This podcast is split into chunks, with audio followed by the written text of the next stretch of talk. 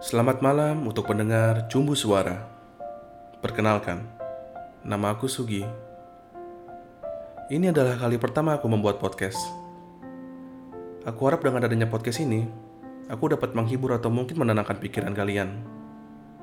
Dalam podcast Cumbu Suara, aku akan membahas apa pun yang terkait dengan kehidupan kita sehari-hari.